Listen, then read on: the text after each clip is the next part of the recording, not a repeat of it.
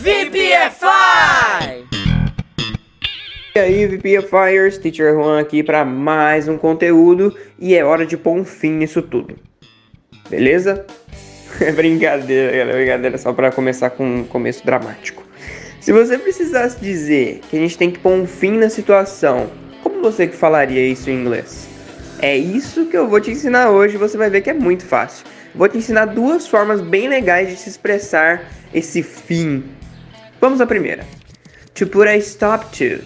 To put a stop to nada mais é do que pôr um fim a alguma coisa, uma situação, uma conversa e etc. Olha só o exemplo que eu separei. It's time to put a stop to this situation. É hora de pôr um fim nessa situação, entendeu? Então depois do stop tem que ter o to aí, como se fosse pôr um fim a alguma coisa. Esse a aí seria esse to, tá?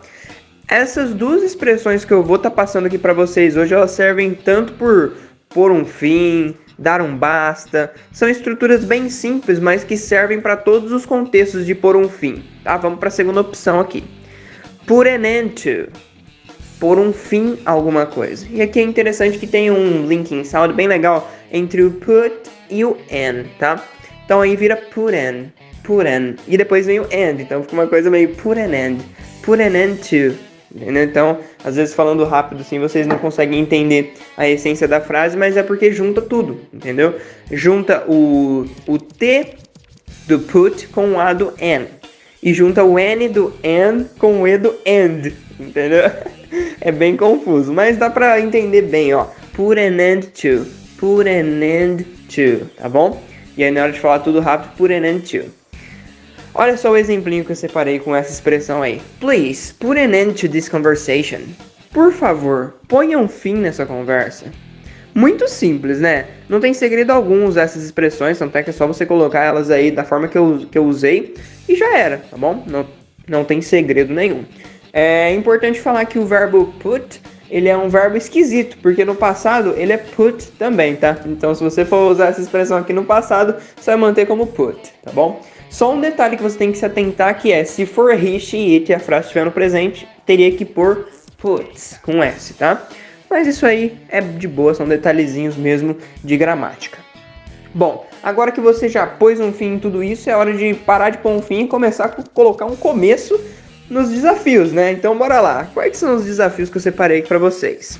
Primeiro, nós temos que pôr um fim nessa festa agora que ele estraga, estraga prazer, né? Mas enfim, usem essa frase aí para praticar. Segundo, ela deu um basta na briga de ontem.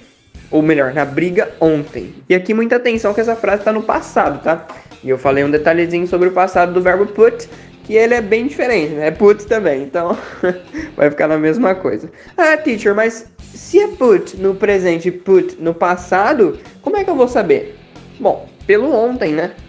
Ontem já indica passado, então você vai saber pelo ontem. E detalhe, se fosse ela coloca um fim na festa, não seria put, seria puts, porque quando é ela, quando é she, o verbo ganha um Szinho, tá bom? Então essas duas formas aí de saber quando o put está no, passado e quando o put está no, no presente, tá bom?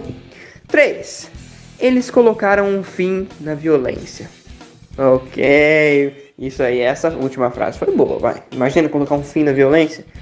Seria um sonho para mim. Mas é isso aí, VPFires. Essas duas expressões elas são bem simples, mas elas são muito úteis para você colocar o fim em algumas coisas, né? Algumas coisas nós sabemos a gente tem que colocar um fim. Então, anotem aí no seu English Notebook, pratiquem essas duas expressões, façam os desafios aí embaixo and bye bye.